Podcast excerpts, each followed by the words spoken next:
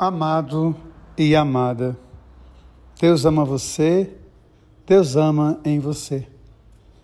A delicadeza da palavra de Deus hoje nos traz o afeto que o apóstolo Paulo demonstra para com Timóteo. Ele escreve uma carta cheia de amor, como quem escreve cartas para o filho. Todas as cartas de amor são ridículas, dizia o poeta Fernando Pessoa mas só quem nunca escreveu carta de amor é que realmente é ridículo. E Paulo, ele manifesta todo o seu afeto para aquele jovem Timóteo, para que esse jovem possa permanecer firme no seu amor, na sua fé a Jesus Cristo ou em Jesus Cristo. E que ele possa buscar sempre, na sua perseverança, demonstrar o amor de Deus, falar do amor de Deus com a sua fé, falar de amor de Deus com seu carinho, falar de amor, do amor de Deus com seu cuidado. Então é muito bonita essa carta que Paulo escreve a Timóteo e a forma como ele escreve. Depois nós temos o texto do Evangelho. Esse Evangelho que mostra toda a visão de Jesus Cristo.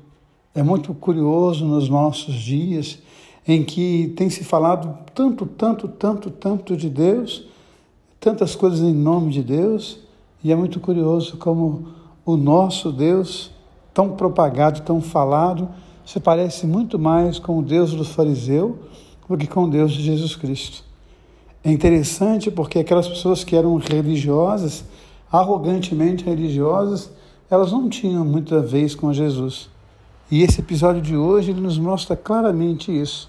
Nós temos um homem religioso, nós temos um homem senhor de família, nós temos um senhor todo prepotente na sua fé e nós temos uma mulher.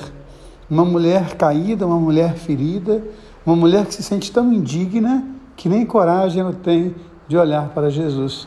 E por isso ela se aproxima de Jesus e lava-lhes os pés de costas. Ela não deixa que Jesus a veja. Tamanho é o seu sentimento de indignidade. No entanto, Jesus a acolhe no entanto, Jesus a ama, no entanto, Jesus cura o coração dessa mulher. E é bonito porque o Evangelho nos mostra por que o fariseu não é curado. Porque ele acha que não precisa, porque ele acha que está pronto, porque na sua arrogância religiosa se acha mais importante do que Deus.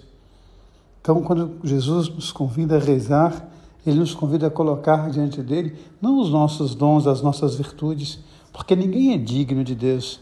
Ele nos convida a colocar a nossa fragilidade, o nosso medo, a nossa dor, para que assim nós possamos ser generosos com aqueles que também são feridos, com aqueles que também estão machucados, e assim na nossa generosidade revelar Deus.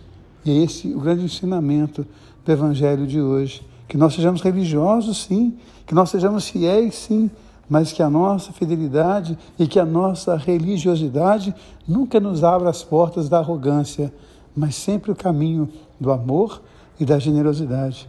Porque Deus ama você, Deus ama em você. Amém.